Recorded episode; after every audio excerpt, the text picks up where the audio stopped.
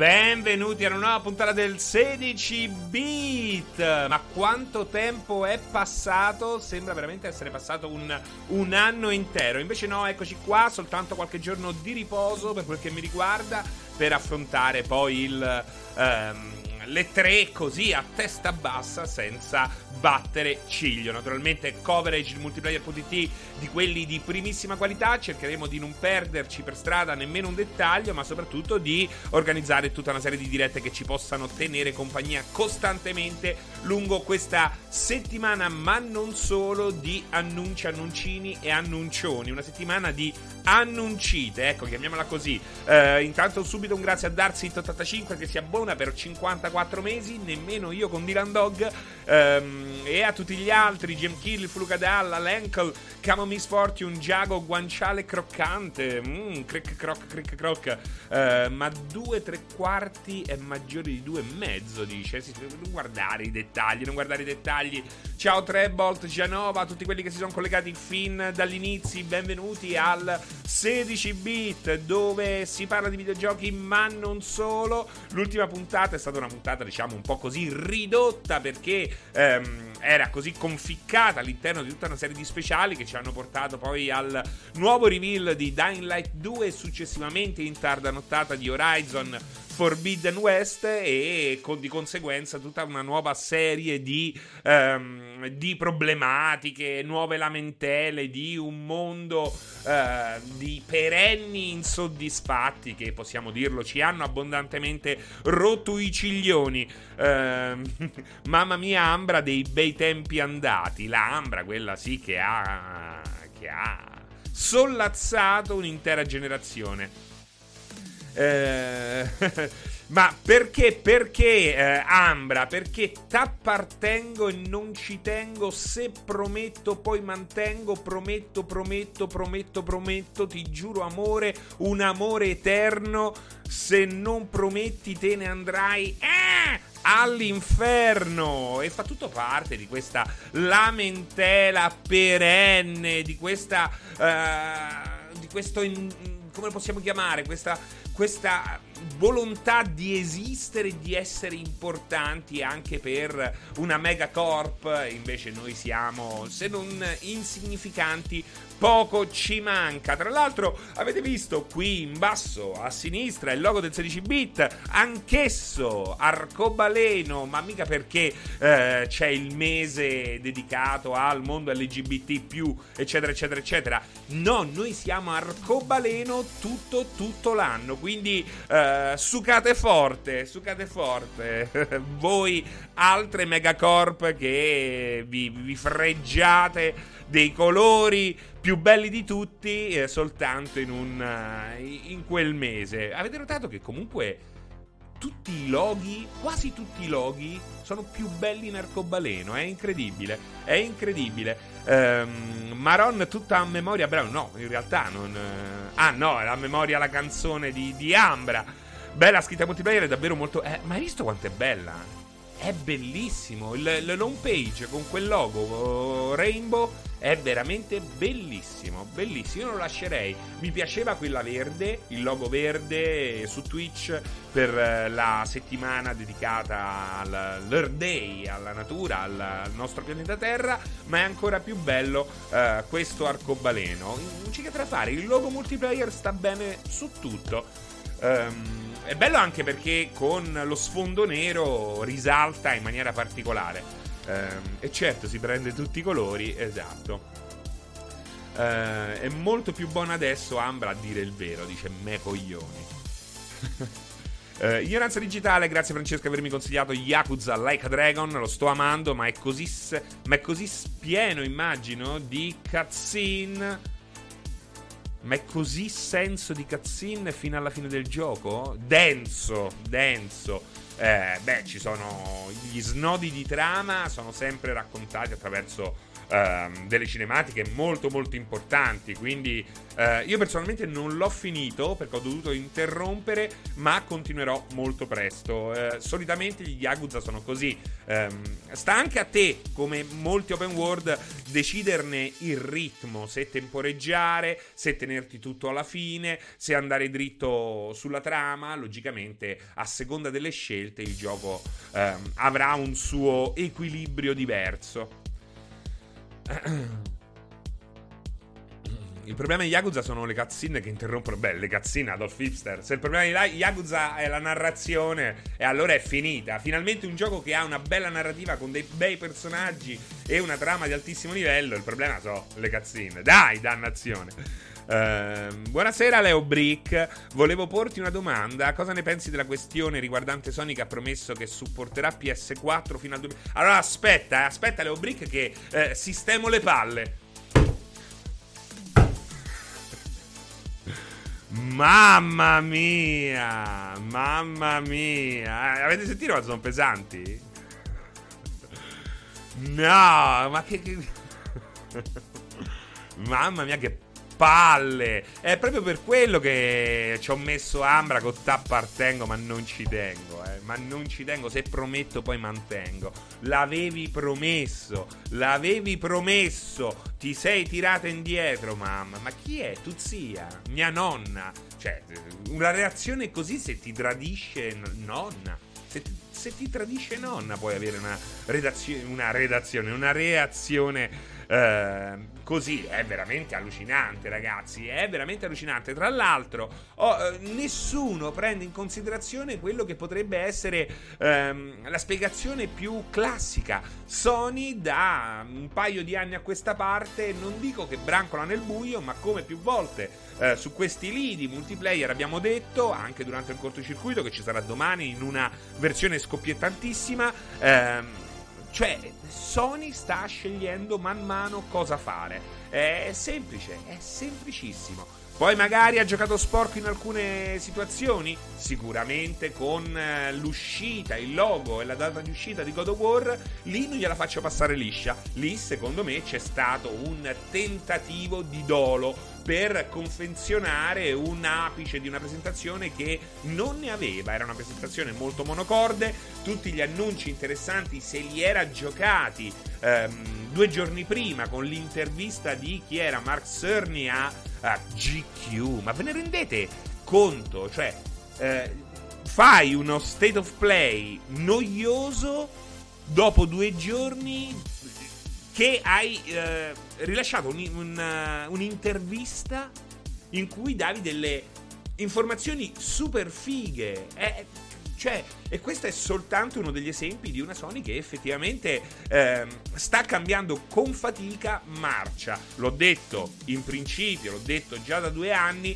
attenti perché il cambiamento eh, tra eh, la Sony giapponese e la Sony statunitense che da qualche tempo comanda non sarà indolore, l'ho detto in anteprima, anche in barba ai soliti Jason Schreier, ai soliti Robert Fane, che mi piace da morire, eh, di Game Industry, ma in realtà è quello il punto, ragazzi, inutile girarci intorno. Sony più che cattiveria dimostra confusione e soprattutto comunque eh, parlare di tradimento, di presa in giro è assolutamente ridicolo, ridicolo perché di chi stiamo parlando? Di un familiare, di che cosa stiamo parlando?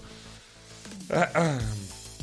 Budish mi dà un consiglio sull'audio. Uh, abbasso un po' la musica e alzo un po' la voce sperando che eh, il problema apparente venga eh, risolto. Osiris, Sony non è confusa, è molto furba e fa bene. No, ragazzi, non, cioè, su quali basi? Io ho una base, ho diversi contatti in Sony e quando tutto questo emergeva ero praticamente a un passo da San Matteo. Ero a Los Angeles proprio ospite di Sony e ho cercato di fare il mio mestiere andando a rubare quante più informazioni possibili. Questa è la mia base. Poi potete non crederci, potete crederci, potete continuare a credere quello che volete voi, ma almeno io la mia base ce l'ho, ma non la prendo, non, non, non la prendo come oro colato. Probabilmente anche quel che ho capi- carpito io eh, potrebbe essere qualcosa di, di, di influente, un'altra bugia quello che chiedo a voi è di comportarvi con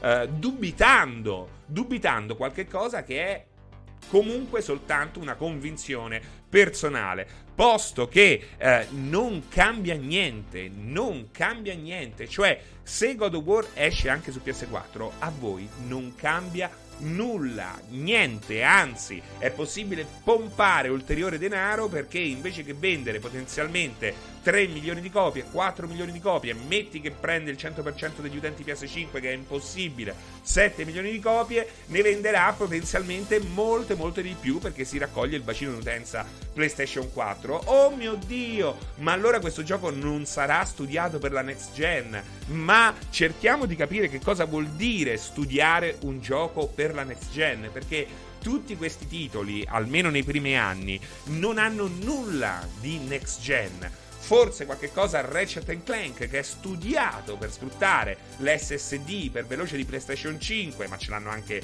gli altri. Però in fondo anche Ratchet Clank taglia e cuci, aumenta i caricamenti di soliti 4-5 minuti come avveniva in passato ed eccolo lì che lo riesce a fare. Del resto i portali faticosi sono quelli che cambiano scenario e sono molto molto di meno di quelli che invece ehm, ti permettono di saltare da una parte all'altra dello stesso livello che è quello che accadeva eh, quello che accade da sempre eh, su Portal di Valve capolavoro e eh, mi viene da citare il primissimo Prey quando era fatto, eh, prodotto da eh, 2K, non il reboot che non c'entra niente, che non si sa perché hanno dovuto comprare il nome Prey, eh, quello di Arcane Software quello è un capolavoro, eh, perché il precedente era un gioco mediocre, ma po- meno di mediocre. Ma lo stesso Dishonored, come dice Stefan, anche, anche se um, per come è proposto in Dishonored è veramente molto molto semplice, ma non meno efficace. Ricordo sempre, l'ho già fatto nelle diverse puntate passate, che ci sono delle porzioni, c'è un livello specifico di Dishonored 2, per esempio, in cui eh, si passa in tempo reale tra l'ambientazione sul, presente e l'ambientazione passata della medesima villa. Un livello straordinario a livello di inventiva, molto più di quello che poi in realtà eh, vuole offrire Ratchet, anche se dal punto di vista tecnico Ratchet è molto più avveniristico. Ma insomma, ma parliamoci chiaro, è una cosa anche questa che ho ripetuto più volte in più occasioni, il tipico action adventure in terza persona, soprattutto God of War che ha una struttura rinnovata molto classica, non beneficerebbe, beneficerebbe molto molto poco di eh, quelli che sono i chip PlayStation 5 e lo stesso vale per moltissimi altri giochi. Horizon, che è l'unico di cui si sapeva la natura cross-gen, è quello che in fondo eh, forse avrebbe beneficiato di più nu- del nuovo hardware. Il problema è che questa idea di sfruttare il nuovo hardware deve essere... Ehm, deve nascere insieme al progetto di gioco e eh, soprattutto bisogna avere voglia di rischiare implementando tutta una serie di funzioni che potrebbero snaturare il gioco e eh, allontanare e, e, sminuire il suo appeal verso un pubblico di massa a, al quale inevitabilmente si, eh, si, propone perché parliamoci chiaro eh, God of War, Horizon 1, 2 o poco importa tutti i giochi, anche lo stesso Returnal, per, nel suo essere un gioco con un gameplay, se vogliamo di nicchia, ma, ma comunque presentato come un gioco di massa, devono poter arrivare a più persone possibile. Non stiamo parlando di Rimworld, non stiamo parlando di Prison Architect,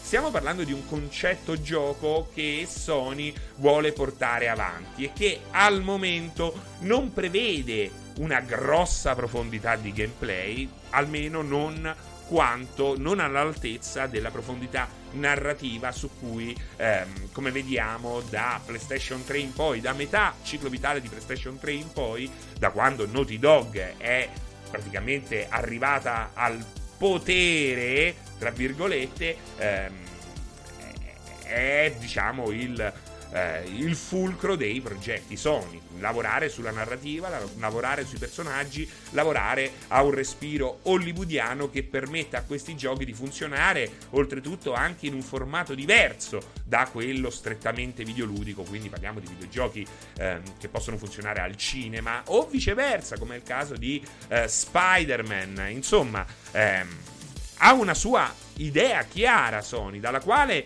speriamo si allontani. Il Returnal è una, una conferma di questo. Oltretutto il suo successo ehm, può garantire futuro a quei progetti che cercheranno di eh, allontanarsi da una struttura che è comunque qui per rimanere e meno, ma- e meno, male, per quanto io preferisca un altro tipo di giochi molto più legati al concetto videogioco che al concetto eh, cinema videoludico, eh, devo dire che comunque apprezzo anche quello, se non è l'unico gioco possibile. Questo è comunque era un rischio nell'aria, ma che per il momento vediamo ehm, sventato, per, permettetemi questo termine, lo vediamo grazie al lancio di PS5 con Demon Souls, lo vediamo con eh, il recentissimo Returnal, insomma Sony, almeno a uh, quanto emerge in questi primi mesi di next gen, vuole spaziare. Questa è la notizia migliore che potevamo avere. Che la gente si lamenti, cioè parliamoci chiaro, PS5, come tutte le console, deve essere una console sfruttata e eh, deve generare profitto, non solo ehm, nel suo essere venduta al pubblico, ma anche per quel che concerne le cosiddette lamette del rasoio, che sono i videogiochi, ma utilizzando un'analogia rubata a Gillette. Insomma, eh, le console sono il rasoio, i videogiochi sono eh, le lamette e eh, è bello che ci sia un'offerta varia ed è bello avere la conferma che Sony non si sta fossilizzando eh, su, eh, su, giochi che eh, effettivamente potevano essere un po' troppo simili tra di loro, come in realtà per certi versi è accaduto con PS4. Il fatto di avere, cioè Horizon 2 l'avete visto graficamente? Vi sembra un gioco all gen?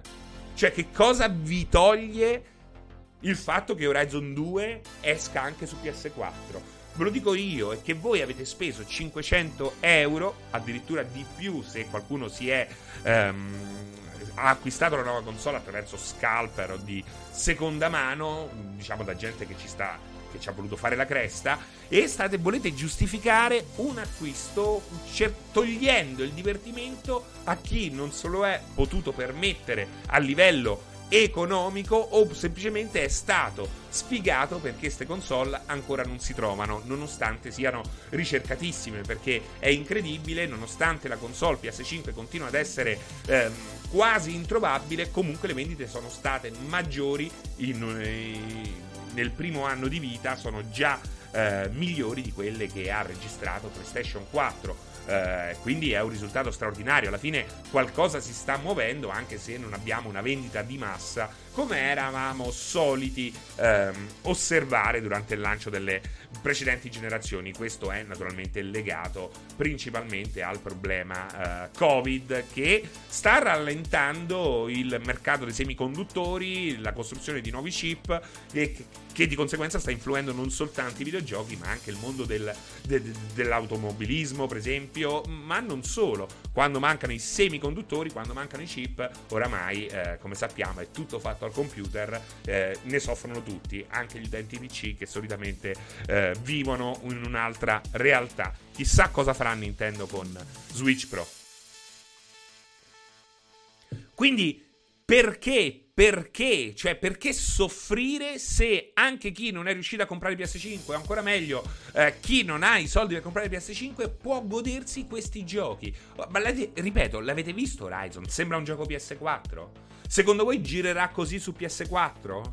Eh? In 4K upscalati, frame rate fisso, particellari da urlo? Ma è logico che no. Ma allora perché volere questa esclusività di un gioco che comunque a livello di gameplay può lavorare be- sufficientemente bene anche sulle passate generazioni. Non è più quel mondo che, che ricordate e che ancora vi ostinate a rimpiangere. Ahimè, eh, per certi versi un po' manca anche a me, ma per altri io sono ben felice di vivere eh, in questo presente dove... Ehm, tutti o quasi possono giocare tutto. È stato bellissimo, per esempio, con eh, Resident Evil Village, per quanto il gioco non vi abbia fatto impazzire, eh, ma anche quello l'ho fermato abbastanza presto. Ehm, per disappunto, ma conto di continuare.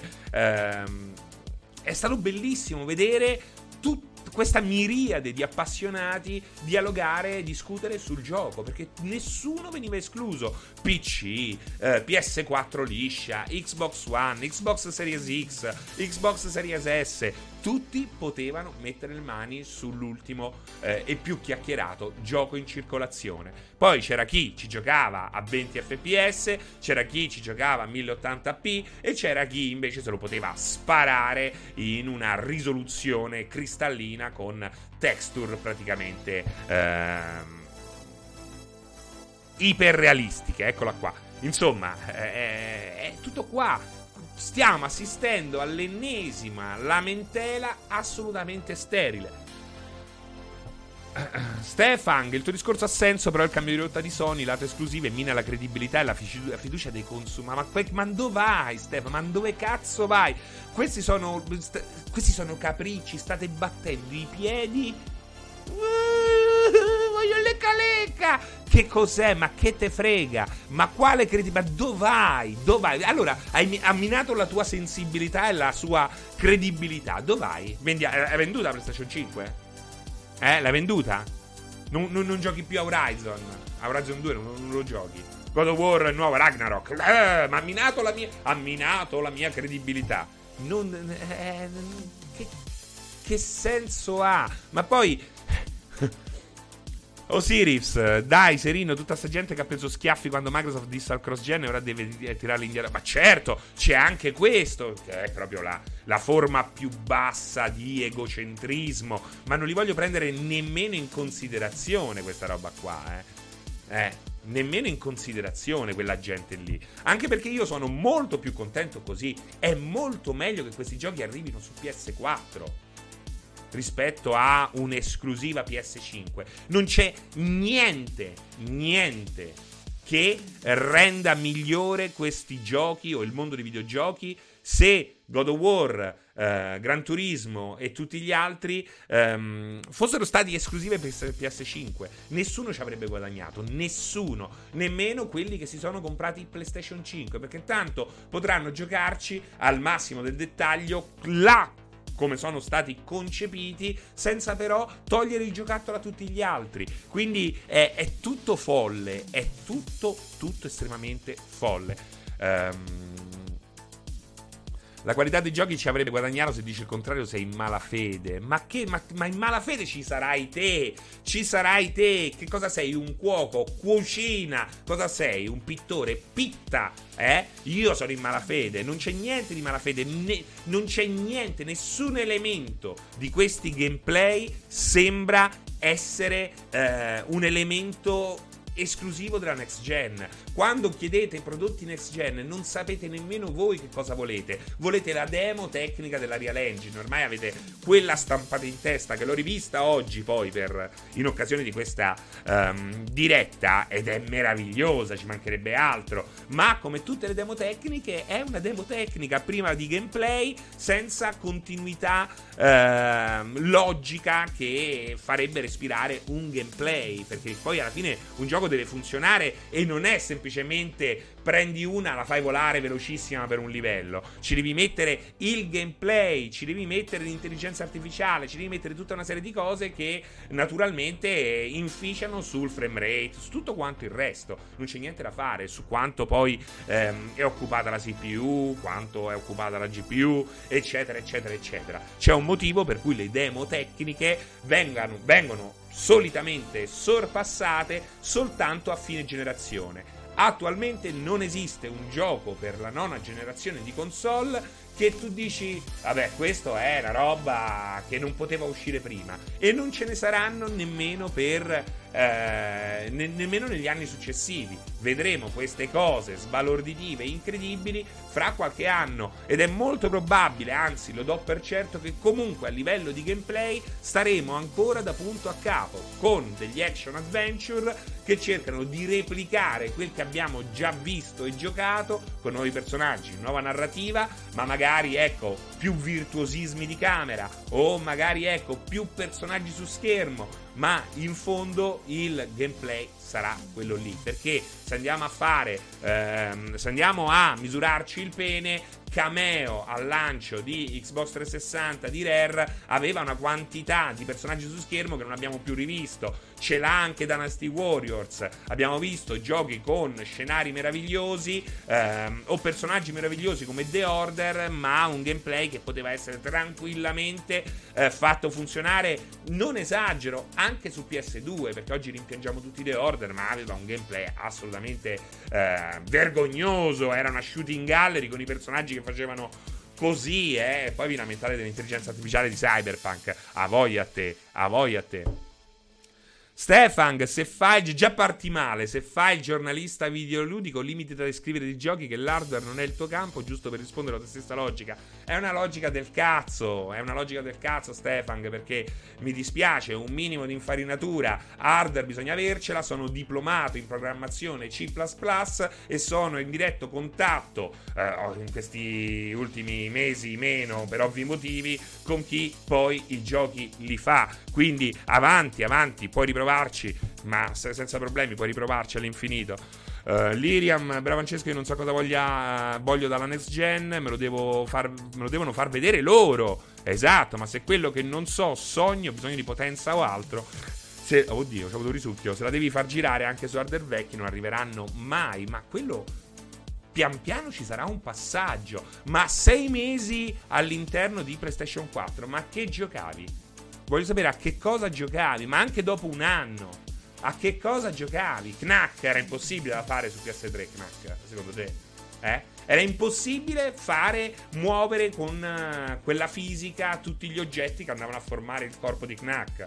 Gran perdita se avessi visto, rivisto a ribasso quella tecnologia. Dai, eh? Returnal, perché secondo te il Returnal non si può gio- giocare su PS4? Eh, certo che lo puoi fare, 30 fps, 4 minuti di caricamento per passare da un bioma all'altro e, e niente, graficamente è peggiore, non hai gli effetti DualSense. Alla fine puoi farcela senza, senza, problemi. Io preferisco giocarci su PS5. Personalmente non so come è ridotta la vostra PS4, a parte la mia che è rumorosissima, la Pro. Però oramai si vedeva proprio che non ce la faceva più. Eh, parliamoci chiaro, a volte su certi giochi ci metteva due minuti a farti tornare nella dashboard. Parlo al passato perché ormai è staccata e non la uso più.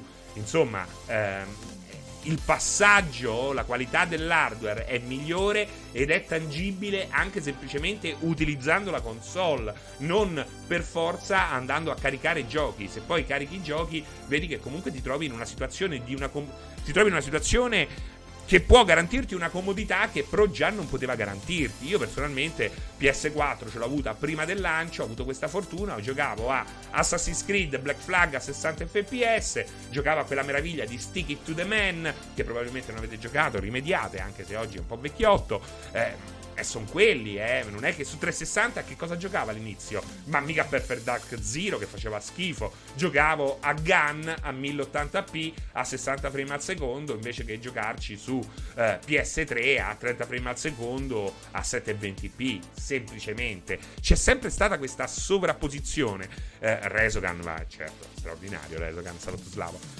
Insomma, c'è sempre stata questa. Io giocavo su 360, giocavo Oblivion Genio 88, ma quando è uscito? Pensi che sia uscito a sei mesi di distanza Oblivion?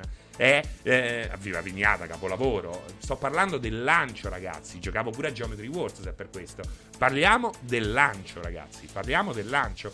Ma il lancio vero e proprio, non quello che vi, ricordo. BD Silma, sono contento che tu mi mandi messaggi privati mentre faccio le dirette. Però sto a fare la diretta, non è che per ogni volta che mi c'hai da dirmi qualche cosa devo guardare il messaggio privato, eh? con tutto il bene che ti voglio.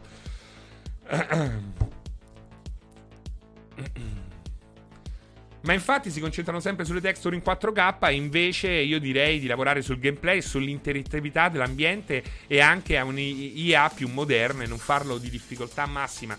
Perché poi alla fine ultraverso, parliamoci chiaro, abbiamo un salto netto di potenza, ma alla fine pure Xbox Series X o PS5 non hanno questa G- CPU così potente. Puoi assolutamente migliorare per quel che riguarda l'intelligenza artificiale e la gestione di tante intelligenze artificiali, ma non c'è in, quel, in quello specifico caso non c'è quel salto netto. Logico, Control ora ti gira bene, ma eh, puoi fare di più di quanto offerto dall'ultimo gioco Remedy, puoi aspirare di più, ma certo non puoi fare quello che da tempo si potrebbe fare, per esempio, su un personal computer, ma delle migliorie che eh, possono essere garantite soltanto su PS5 ne vedremo, è indubbio. Trovo che assolutamente sia eh, trovo che sia ridicolo, puerile, inaccettabile che ci siano queste drama queen che in qualche modo eh, riescono a gestire, a tirare le fila del discorso comune all'interno dei social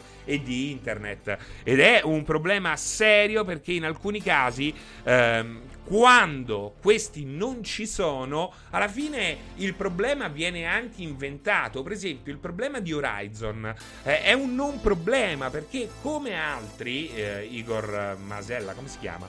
Eh, o l'antipaticissimo Roberto Recchioni, che però ogni tanto eh, le dice buone, eh, sono andato a vedere un po' l'origine di tutte queste lamentele e poi alla fine quello che ti accorgi è che c'è stato uno che ha scritto una cosa e, e poi le, le, le, a seguire in risposta c'è stata un'ondata becera di eh, gente che cavalcava quella, quell'inizio di polemica. Ma in fondo, intanto, eh, mi pare giustissimo che uno giudichi anche malamente la nuova Aloy. Mi pare giustissimo perché io non posso lamentarmi del design di un personaggio Posso farlo, posso farlo. Non è giusto soffermarsi su cioè, vedi quanto è gretta la mentalità di certi quando li vedi che si sono fermati specificatamente su un, un'immagine sola dove eh, Aloy appare un po' più paciarotta, ma poi il resto del corpo, della silhouette, è assolutamente eh, quello di un atleta, di una donna ormai che eh, vive in quel contesto, anzi diciamo che eh, ha fatto un bel po' di gluteo machine. Ecco, è semplicemente solo un po' paciarotta in quel contesto, quando in realtà la parte più interessante di questo nuovo design, di questa straordinaria eroina, questa icona, perché poi Guerriglia sin dal primo gioco ha cercato di creare un'icona eh, e questo è molto bello perché ci sono riusciti. Eh, eh, ha diversi aspetti molto molto interessanti perché ehm, acquista una sua normalità. E questo potrebbe non andare bene per alcuni, ma sti cazzi. Ma è proprio bella come ehm, certi lineamenti espl- esplodono in una. Ehm, in una nuova iconografia che potremmo definire neoprimitiva, perché poi di fatto è questo il mondo di Horizon, con queste ciglia folte, con questa peluria del viso, che sono anche tutti dettagli che non siamo nemmeno abituati a vedere in un personaggio eh, creato in computer grafica per i nostri videogiochi che solitamente eh, devono scendere a compromessi e che oggi, come vediamo, eh, ma già ai tempi di The Last of Us, eh, non devono più farlo, possono essere liberi di... Ehm, di essere estremamente realistici. E vi do una notizia, il mondo stereotipato dei videogiochi è per l'appunto un mondo che fino ad oggi è stato per lo più stereotipato, la realtà è molto più brutta, ma vi do una eh, vi faccio un esempio che nulla ha a che vedere con dei personaggi antropomorfi eh, ed è per esempio eh, Flower, Flower, guardate che bello Flower, lo, lo, lo conoscete il gioco, no? Eh, quello che sei un petalo che vola in questi campi d'erba meravigliosi, eh, immacolati, eh, straordinari. In realtà, eh, se tu vai eh, su un campo d'erba, non è così bello perché c'è sta un seppetto che ti fa male al fianco, c'è sta l'ape, c'è sta le zanzare, c'è sta l'ortica. È la stessa identica cosa eh, ideologi- eh, idealizzata per apparire in un abbraccio che ha un suo scopo all'interno del gioco, ma sicuramente non, non ha nulla di realistico. C'è sta l'orchite.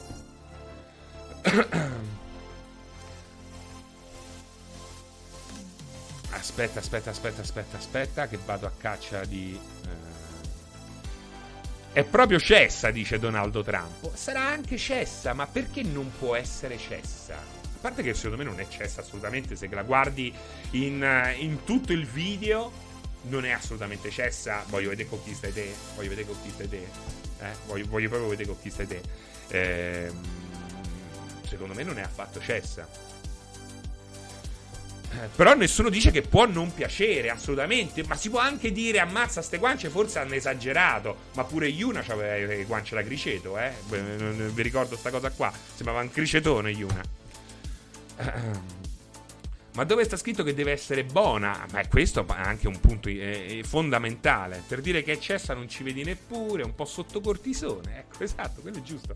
Um, poi è logico, io sto apprezzando questa cosa qua. Speriamo che eh, il marketing non sovrasti un buon design, perché poi in fondo il rischio c'è, perché parliamoci chiaro, eh, ma io personalmente posso dirvi una cosa.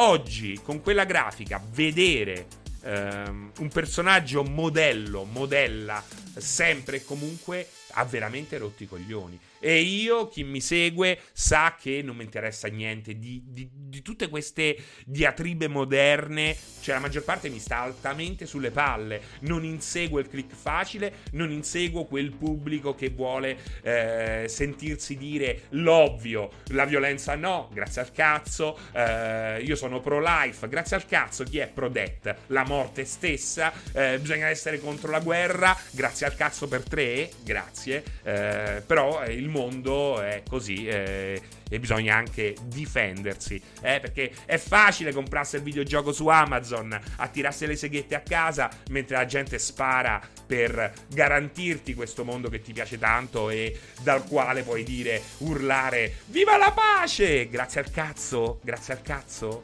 eh?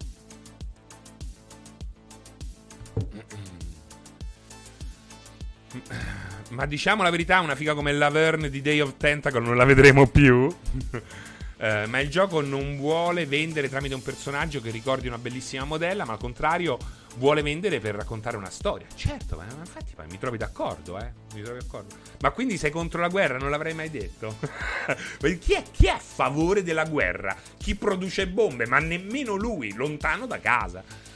Uh, se ribasta whisky che sei già al ticcio, ciò che importa più della bellezza in sé è la riconoscibilità di un personaggio e allora che è più che riconoscibile è un'icona dei videogiochi moderni non è ancora un'icona dei videogiochi moderni, ma è sicuramente un'icona di ribellione e di pace nel contesto che viene descritto, raccontato e da noi giocato in Horizon. Quindi assolutamente straordinaria come cosa. Ed è bellissima, è veramente bellissima la nuova, la nuova Aloy. Che tra l'altro, guardate guardate questo, volete vedere una, una Aloy veramente cessa? Cioè, l'Aloy piccola del primo Horizon è un mostro che fa paura. Gli tirano i sassi e fanno bene perché fa proprio paura. È proprio il. Ehm, come si dice? È proprio il oddio, come cavolo si chiama? Adesso ho un lapsus. Eh, non dire così. È brutta, è proprio brutta perché non è brutta umana, è brutta disumana. È quell'effetto Polar Express, quell'effetto che eh, si avvicina alla realtà, ma eh, non è così realistica e quindi mette paura, eh, trasmette repulsione. È un fenomeno. Uh, Uncanny Valley si chiama, per chi non lo conoscesse, ma immagino che ormai lo conosciate un po' tutti. L'Uncanny Valley è un fenomeno che, che ha portato risultati disastrosi e che ha fatto scappare i bambini dal cinema, come nel caso di Polar Express. Po, po, po, Polar Express con Tom Hanks in versione computer grafica. Guardate, volete, volete criticare? Allora, quando è uscito il primo Horizon, io l'ho detta questa roba qua ho detto, mazza quanto è brutta lei quando è bambina. Ma pure il gioco all'inizio fa proprio schifo. Posso dire una cosa? A me Horizon è piaciuto, eh, per certi versi molto, per altri un po' meno.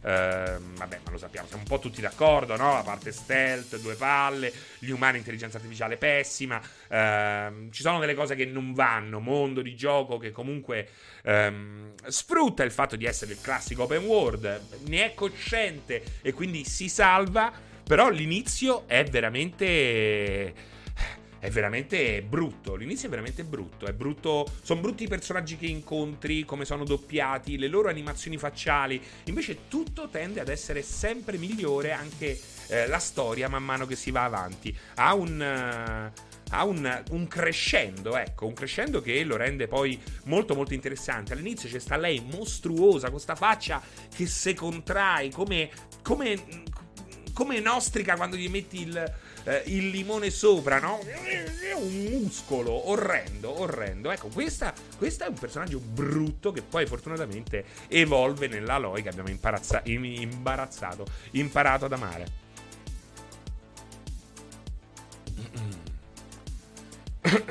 Ma Aloy in sé un po' anonima come protagonista, cioè potevano costruirla meglio. Lo hanno fatto, lo hanno fatto e adesso tutti si lamentano. Ma tutti chi? Nessuno. Ma quanta gente avete letto sui social o sui forum che si lamentano di Aloy nuova? Ditemi, io personalmente, no, ditelo, sono proprio curioso, non è una domanda retorica, eh. Voglio sapere una uh, risposta vera. Quante persone avete, det- avete letto... Um, quanti post avete letto in cui dicono che brutta la nuova Aloy, mi fanno schifo? Io ho letto solo tanto gente che difende Aloy. Sui forum, eh, nemmeno nel mio gruppo, vedo soltanto gente che difende Aloy e altri che muovono delle critiche che magari possono anche essere accettabili. E allora qual è il punto? Qual è il punto? Il 99,9% della popolazione mondiale non si è lamentata di Aloy e secondo me Wildblood dice il giusto. È come stiamo creando dei fenomeni da soli, da soli. È innegabile in tutti i campi. È come quando dicono no, quando si parlava di eh, vegetariani o vegani, c'erano ovunque in home page, poi andavi a cliccare, c'erano quattro vegani davanti alla macelleria de Ostuni, ma è una, è una polemica quella. Quattro vegani davanti a una, a una macelleria d'Ostuni. Ma a me che cazzo me ne frega? Diciamo che dobbiamo imparare a non tirar fuori le notizie dai social network. I social network soltanto in alcuni casi hanno, eh, possono far notizia. Eh, ma, perché non è il social network a fare notizia, è la persona che ehm, che, che utilizza il social network come, eh, come meccanismo di visibilità. La notizia che quattro vegani stanno davanti alla macelleria non è una notizia, non va riportata. Eh, quando hanno un buco, sti cazzo di quotidiani web, ci riempiono, li, li riempiono con una polemica. È polemica per Raul Bova che se gratta il culo in spiaggia. Ma sicuramente se la cerchi c'è quella polemica. Sicuramente perché c'è il mondo là dentro e sicuramente in quel mondo è pieno di coglioni perché c'è una percentuale di coglioni garantita dal Signore. E quindi alla fine, eh, cioè, eh, capite qual è il, il senso? E che si fa contropolemica nei confronti di una polemica che non c'è stata. Ma perché 200.000 persone devono difendere Aloy da 10 persone che hanno scritto la loro cazzata su Reddit? Ma che ce frega? Ma che ce frega?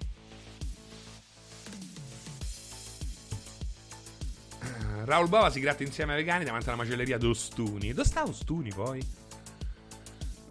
Ma è esattamente quello che stai facendo tu ora. allora, intanto dici una cosa giusta, Stefan, che a volte ci casco anch'io. Ci casco anch'io perché eh, internet è anonima ed è questa massa che si muove e spesso attacca con eh, bo- eh, review bombing certe volte e certe volte con qualcosa di peggio. Quindi a volte ci casco anch'io perché è difficile scindere. A volte sui social ehm, rispondo male a una persona perché quel che ha detto è riconducibile proprio a quella massa. E a volte ci penso e dico, porca miseria, non se lo meritava, non fa parte di quella mostruosità. Io in questo momento non sto facendo questo, però. Um, come cazzo ti chiami? Eh, Stefan91. non sto facendo questo, sto spiegando come funziona il meccanismo. Perché il problema eh, principale è pure la gente come te che non capisce un cazzo. Io posso parlare, posso, sono eh, 48 minuti che parlo ininterrottamente. Penso assolutamente, perché vedo che altri hanno capito, eh, penso di essermi spiegato molto bene al riguardo, magari eh, senza essere particolarmente brillante. Non aspiro a tanto, però ho la presunzione di ehm, essermi riuscito a spiegare, eppure vedi che tu che dici. Cioè, il problema è questo, io non sono il tuo maestro elementare, non sono nemmeno uno psicologo, non posso lavorare su, su queste cose qua, non, non, è il mio mestiere, capito? Qualcuno che eh, debba insegnarti a capire quel che leggi e senti. Eh, c'è stato, forse non ha fatto bene il suo mestiere. Eh, poi c'è anche gente, non, non, è il tuo caso, che non ci arriva proprio. Eh, lì, oh, eh, mica tutti eh, sono brillanti, eh. Certo, usare offese è sempre un ottimo modo per dirottare la conversazione. Complimenti. No, perché io ti ho mandato a fare in culo, ma ti ho anche spiegato. Non sto dirottando la spiegazione, sto entrando nel merito. Se tu continui a fare questo, semplicemente io ti, ti, ti tolgo dalla chat. Capito? Perché io ti sto spiegando, ti sto spiegando e sto utilizzando i tuoi stessi toni da sbruffoncello, mio caro Stefan91, perché come più volte ho detto, io qui c'è, c'è scritto Francesco Serino, ciao, sono nato a Roma il 5 gennaio 1980, tu sei Stefan91. Chi sei?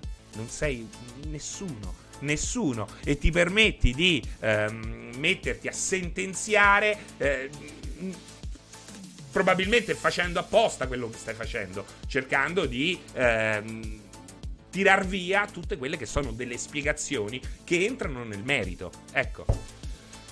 Ti sta spiegando insultandoli. Esatto, Lollo Runner. Ti sto spiegando insultandoli. È semplicissimo. È semplicissimo. Ma sai perché lo faccio? Perché mi sono rotto il cazzo. Mi sono rotto il cazzo di un'ignoranza sesquipedale. Mi sono rotto il cazzo di gente che t'attacca e non entra nel merito e che cambia sempre il topic per portare avanti la polemica e mai raggiungere una verità assoluta laddove possibile e penso che veramente, veramente non ci sia più spazio per voi e quindi mi riservo il diritto di tenerti qua per eh, usarti come esempio negativo.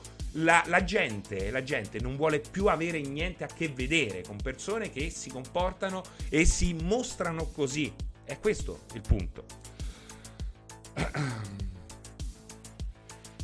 E Gianda, Serino a mani, a mani quando vuoi. E se bravo, esatta personalità, lui manca proprio di questo. Serino comunque sei un cafone come pochi. Uh, Serino ne punisce uno per educarne cento. Mi piace questo, ma sei bambino. Se non conosci neanche un'opera culturale che ha delle cesse, vere cesse, allora devi farti su un po' di cultura. Leggiti la vita segreta delle api, che è forse come protagonista più cessa che io conosca. Uh, scusa se ho espresso il mio parere. No, no, tu lo devi esprimere il tuo parere. Infatti sei qua. Io non, non, non ho fatto niente. Per me puoi anche rimanere. Eh, però devi saperlo esprimere il tuo parere, devi soprattutto eh, capire quando uno, vedi, io, io, sto cercando, io sto cercando di venirti incontro, sto cercando di spiegarti, non capisci che questo è un, il massimo rispetto che una persona può darti? Io sto cercando di spiegarti. Sto cercando di entrare nel dettaglio di quelli che sono i tuoi dubbi per cercare di risolverli. Io non voglio che tu la pensi come me. Io sono contentissimo se tu la pensi in modo diverso. Però devi imparare a esprimerti, devi imparare a sentire perché non puoi dire mi prendi a parolacce ma non perché non vuoi entrare nel merito, perché io nel merito ci sono entrato e soprattutto la parolaccia l'ho utilizzata quando per già due volte hai fatto lo stesso giochetto e questo non mi va bene perché io sto parlando e mi sto impegnando a fare quello che devo fare e c'è tanta gente, siamo un bel po', che vorrebbe sentire magari altro. Però detta in pigiama non suona seria, Serino. Possiamo passare oltre. Per essere insultato da Serino è un mio feticismo. La prego, mi insulti ora. Appena finito il ritorno, le diciamo la protagonista non è certo un pezzo di figa, ma quanto è bello. Beh, lì un po' stona quella protagonista. Eh, eh. Guarda, lì posso dirti che avrei preferito un, un, action girl, eh. Non per forza un action man, un po' più dinamica di questa qua, che è proprio la scienziata. Che mi va bene se mi fa la scienziata, eh. Quindi molto in linea con la normalità. Però poi non è che può volare così, capriole e tutto quanto. Eh.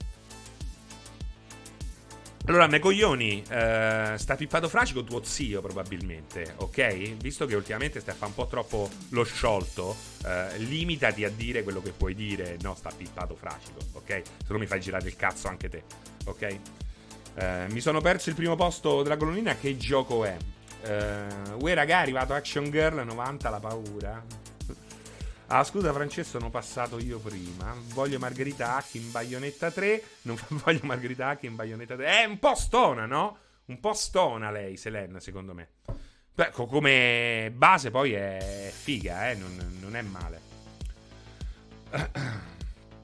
A me il personaggio di Selene piace. Uh, uè, raga... Sì, però non cozza i Kigami con quello che poi è chiamata a fare. Secondo te non cozza quell'immagine di donna? Ma sarebbe lo stesso. Cioè, alla fine. Eh, parliamo, guardiamo uno scienziato, eh, Gordon Freeman. Gordon Freeman non è che svolazza, alla fine rimane molto ancorato al suo personaggio. Mi sembra che sia molto in linea no? con il suo essere Gordon Freeman, quindi non ehm, non lo so, il tipico personaggio protagonista di Assassin's Creed, il tipico uomo d'azione, non è Schwarzenegger né Sylvester Stallone, è Gordon Freeman, temena con eh, il, eh, il piede di porco. Però un conto è che se Gordon Freeman, Freeman avesse cominciato a ruzzolare per aria, lasciando scie di colore e sparare così come, non lo so, Schwarzenegger nel eh, Il Vendicatore, boh, anche lì avrebbe un po' cozzato. Max Payne 3 top come protagonista. Uh, Serino, domanda esistenziale: torneresti a giocare a un, un MMO uh, su Chiavita se mai ne uscisse uno veramente bello e innovativo? Assolutamente sì. Assolutamente sì. Vorrei. Morgan Freeman, scusate. Morgan Freeman è l'attore. Gordon Freeman, scusate. Gordon Freeman recitato da Morgan Freeman. Uh, è un astronauta oltre che scienziata. No, sì, ci può stare, ci può stare. La vedo un po' fuori dal ruolo, ecco. A questo punto vorrei Jeremy Clarkson in assetto corsa. Eh, comunque a Ostuni le macellerie sono buone, non faccio fatica a crederlo. Eh, però non so dove, dove sta Ostuni. Dove sta? Io di Selene comunque ho dei ricordi. Eh, in Puglia, in Puglia Ostuni. Io farei un film di Half-Life con un protagonista Morgan Freeman per chiudere il cerchio. Beh, se lo fa Netflix è assolutamente credibile. Beh, gli astronauti hanno una pre- pre- preparazione fisica enorme. Sì, sì, sì, sì. sì. Oh, non lo so, non lo so. Esattamente. Mentre, ecco, Aloy, nella sua forma, rinnovata forma primitiva, un po' paciarotta, mi piace molto e la vedo perfettamente in linea con, um, con l'environment, con il setting scelto. Um, ma perché il Flight Simulator next gen per te? L'hai spiegato in qualche articolo che posso recuperare? L'ho spiegato in un articolo... Um, non so se anche su multiplayer, però ne ho scritto su, ehm, sul sole 24 ore. Beh, c'è poco da fare, è concettualmente next gen. Questo non vuol dire che non possa girare su eh, Xbox One X, per esempio. Guardate com'è differente l'approccio e come è anche elastico. È concettualmente next gen perché unisce tutta una serie di tecnologie che prima d'ora in un videogioco non erano state utilizzate. Unisce un sistema di eh, meteo in tempo reale che funziona a livello worldwide che ha tutta una serie di nuance impressionanti e che vengono utilizzate con estrema ehm, precisione anche dal gioco. Non mi pare che esistano altri giochi che almeno l'80% delle volte, se guardi fuori dalla finestra, vedi lo stesso cielo o comunque stessa, la stessa situazione eh, atmosferica che hai all'interno del gioco. Lo stesso uso di Bing è una roba fenomenale e non è finita qua perché non solo utilizza Bing mappa- la mappatura mondiale satellitare in un modo che non era mai stato utilizzato, se non eh, attraverso il Google Maps VR, che è un'esperienza che vi consiglio perché è straordinaria oltretutto gratuita. Um, abbiamo anche un sistema di machine learning che possiamo definirlo, passiamo, pa- passatemi l'ennesimo uh, termine inglese, eh, una vera e propria state of the art, perché il machine learning permette di eh, colmare i gap della... Eh, oddio, oddio, oddio, oddio, lapsus... Eh, comunque permette di eh, creare ambientazioni realistiche basate su una mappa 2D eh, che vengono escluse dalla fotogrammery. Ecco, la fotogrammery che invece viene utilizzata nelle eh, situazioni più eh, che richiedono più precisione, New York, Roma, Siena, Parigi, le grandi città, ma anche le medio-piccole città a volte hanno, eh, utilizzano la fotogrammery. Insomma, eh, che cosa ho in mano? Un, un braccialetto anti-zanzara che mi avevano regalato, che si è rotto. Uh, e quindi uh, è pazzesca questa roba qua, se ci pensi. E ti ho dato soltanto tre uh, esempi, ce ne sarebbero molti di più.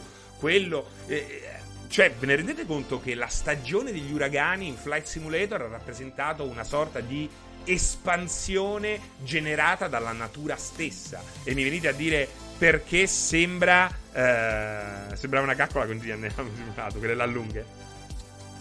Cioè, l'evento principale di Flight Simulator è stato un evento gestito dalla natura stessa, con la gente che volava in mezzo agli uragani che in quel momento erano attualmente in rotazione sul nostro pianeta Terra. Una roba pazzesca, pazzesca. Weather no, non aveva nessun sistema simile con il meteo Days Gone Weather.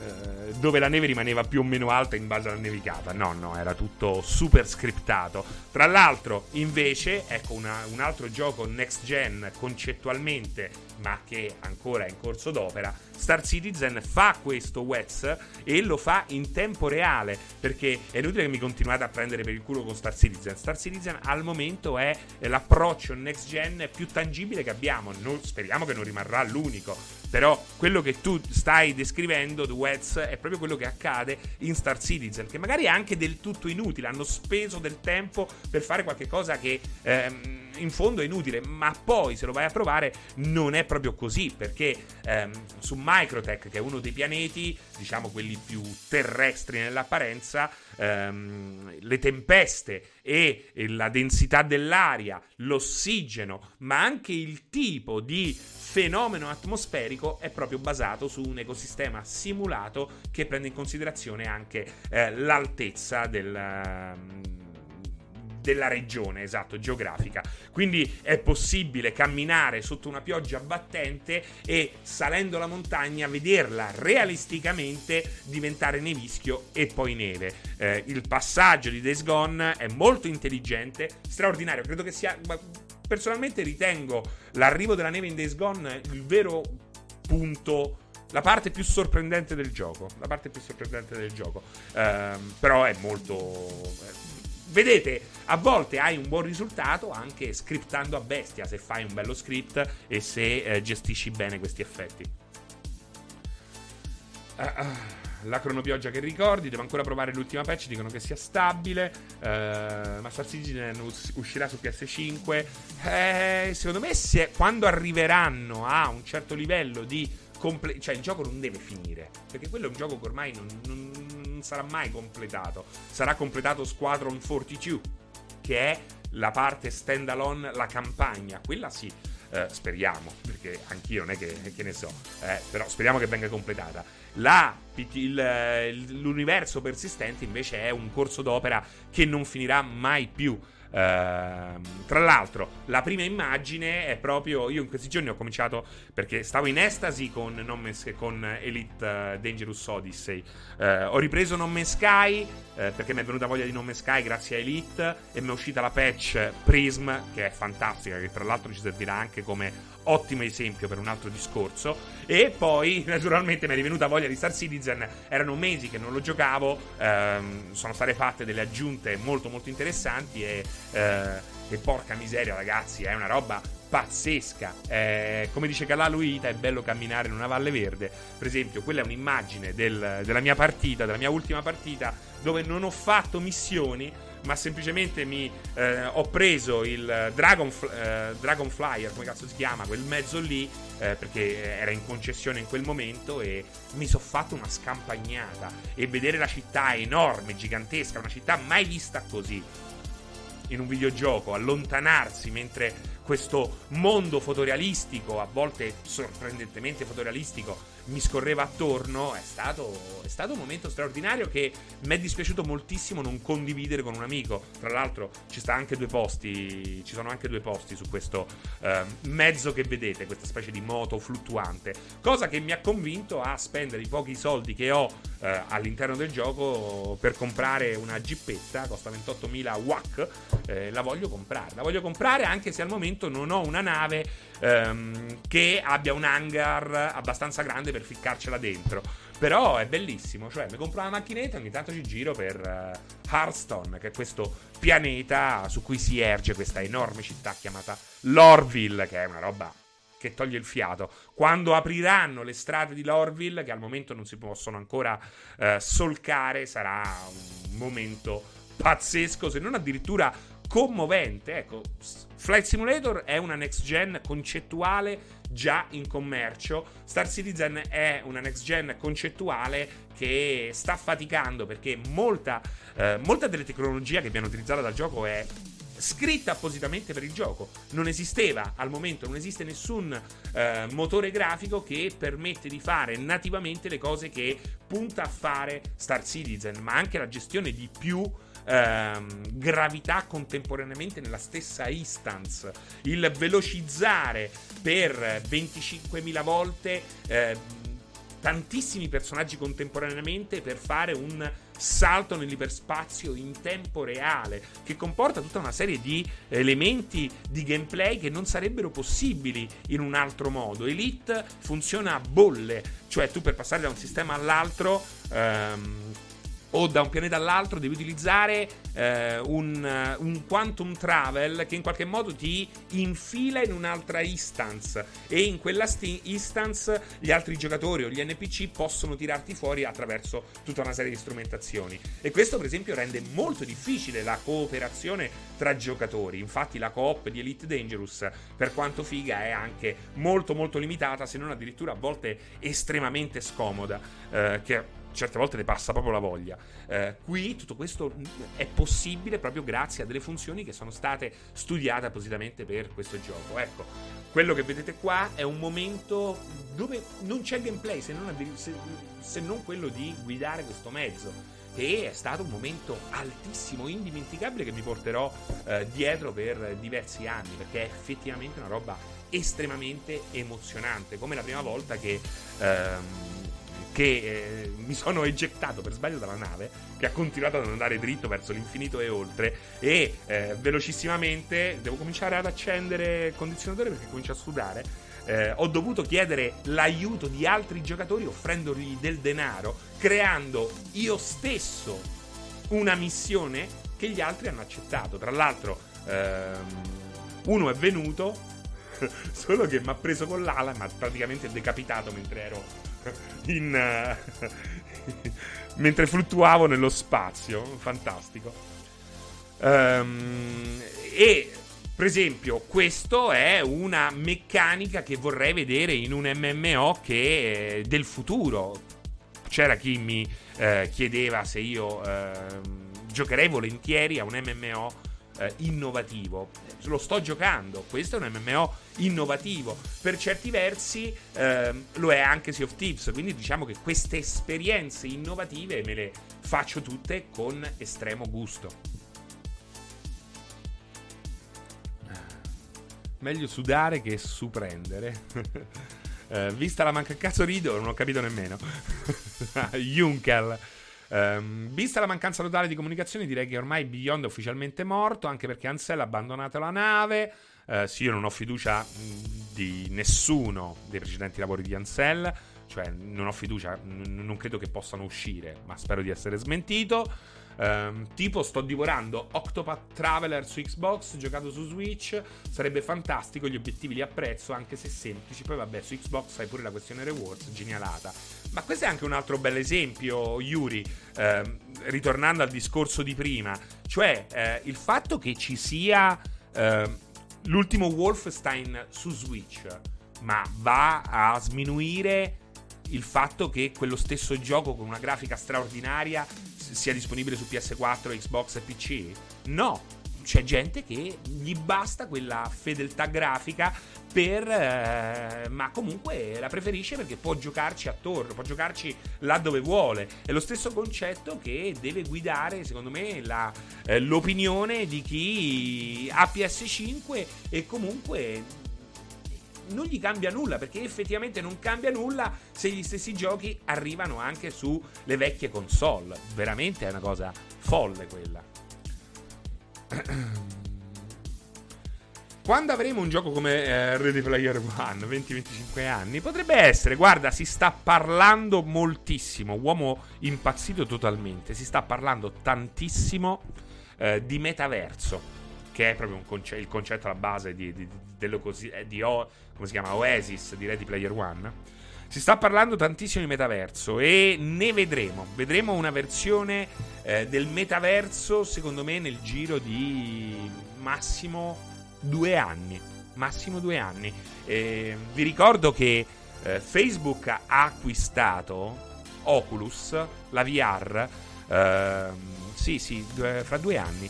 Acqui- una versione, logico che non è quella del film, eh, che sta lì che, che, che, che con la roba eh, Oculus, eh, Facebook ha acquistato Oculus proprio, per, proprio con questo obiettivo e sono in molti a muoversi eh, verso questa direzione. Epic eh, sta cercando finanziamenti proprio per creare un suo metaverso.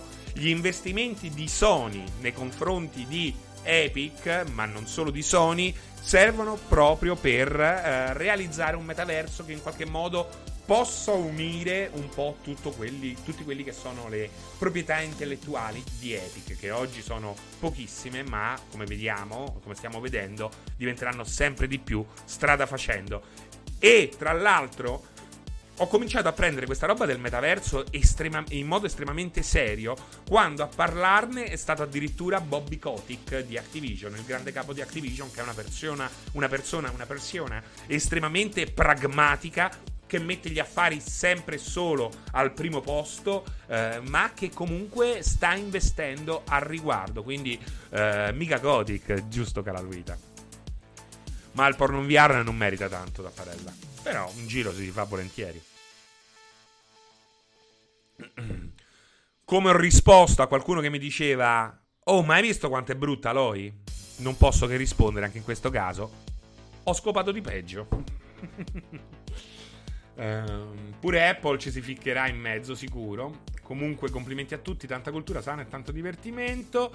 Uh, quando avremo il fotorealismo nei videogiochi, beh, ce l'abbiamo già, genio. Siamo a portata, cioè, ormai a portata di mano. Star Citizen a portata di mano.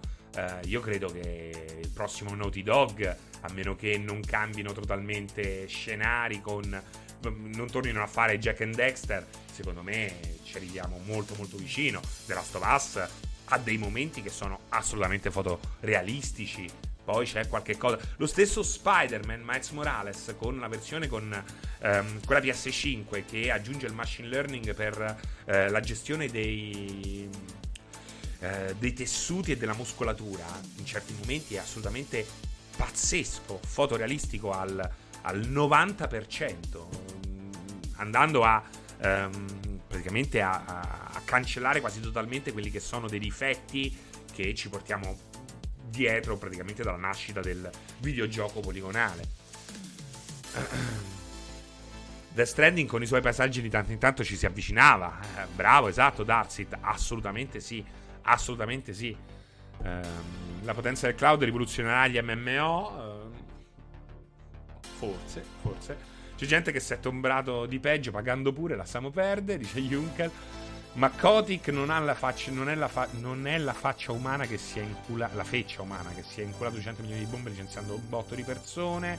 Eh, in, la, è una verità. Descrive una realtà eh, in, soltanto in parte vera. Comunque, sì, è uno. È, è un imprenditore Kotick. Eh, però fotorealismo non supportato dalla fisica credibile è un po' me sì, eh sì, è un po' me e al momento... Cosa qual è il fatto? È che se tu ci metti una fisica credibile, deve cambiare tutto il gameplay. Deve cambiare tutto il gameplay. Eh, se vuoi mettere una fisica che ehm, possa essere utilizzata dal giocatore, quindi una fisica non fine a se stessa, devi cambiare totalmente gameplay. Ecco, quello può essere un gameplay che potremmo definire next gen. Il problema è che ci devono essere degli sviluppatori che abbiano le palle per farlo, per imbarcarsi in, un simile, eh, in una simile missione e soprattutto ci deve essere un producer che ha le palle per metterci i soldi dietro, anche perché eh, Star Citizen può anche fare schifo, però è un banco di prova per tutta una serie di tecnologie. Eh, il fatto che in Star Citizen tutto abbia una sua ehm, fisicità libera, slegata dallo scenario, comporta tutta una serie di problemi. È stato bellissimo, per esempio, eh, sempre in, questa, in, queste ultime partite, eh, sto vedendo della roba eccezionale, mi sono comprato un da bere, perché hai comunque fame e sete. Mi sono comprato una bottiglietta d'acqua, dovevo fare una missione, era un po' più lontana, non avevo tempo di fermarmi e farmi una passeggiata per il centro di una città. E allora mi sono comprato al distributore una, una, una bottiglietta d'acqua e un burrito. Il burrito me lo sono mangiato solo. A un certo punto, sentite che roba, è stato bellissimo perché ehm, ero atterrato su un pianeta ehm, dove dovevo fare questa missione, ma era comunque lontana. E a un certo punto avevo sete perché avevo fatto tutta una serie di cose e il mio personaggio aveva sete. Ho tirato fuori dallo zaino, che ha un suo dei slot in base a come è fatta l'armatura. Ho tirato fuori la bottiglietta, ho bevuto un sorso e l'ho appoggiata su un, eh, una sporgenza della nave vicino al letto, perché c'era pure il letto questa nave che utilizzavo. Sarà un meraviglioso. Cioè, stata una cosa assolutamente naturale, capito? Cioè, io ho fatto fisicamente il personaggio, ha fatto questo. Se io butto quella bottiglietta in una zona, i server di Star Citizen ehm, sono studiati per funzionare in modo che quella bottiglietta riman- rimarrà lì per sempre. E questo potrebbe anche, per esempio, portare a un accumulo di eh, problemi di rumenta, di mondezza, esattamente come sta accadendo sull'Himalaya, dove eh, se andate oramai è, un, è praticamente una discarica a cielo aperto eh, dovrebbe essere incontaminata, ma è talmente divenuto di moda scalare l'Himalaya co- col bonzo che paghi pochi dollari. Povero server Naked Snake, effettivamente. Poi al momento non funziona ancora, sta roba crasha tutto. Quindi chissà se mai ci riuscirà il povero server. Però è vero, il caso di dirlo, povero server. Cioè, capite come concettualmente questa roba è next gen? Capite come funziona la next gen? Abbiamo parlato di next gen in mille modi diversi, anche con il machine learning di Miles Morales, che tra l'altro è un gioco cross gen, ragazzi. Cioè, ve ne rendete conto? Cioè, parliamo di un elemento next gen in un gioco cross gen, perché questo può succedere, questa divisione draconiana tra next gen e old gen, senza sapere che risvolti può avere, dare, offrire uno sviluppo che nasce nel gen concettualmente è semplicemente una lamentela del cazzo. Per questo mi arrabbio con chi ehm, la fa semplice, chiede ma non spiega. Poi è giusto, non, de- non deve per forza saper spiegare, anzi, eh, magari fa veramente altro, gliene frega niente, però un conto è la domanda genuina, un conto è la lamentela, il capriccio, il capriccio è quello il, il problema. Su Star Citizen, se ti metti dietro i propulsori di una nave, questa ti fanno volare all'indietro. Serserino, ma secondo lei Horizon sarà più next gen o cross gen?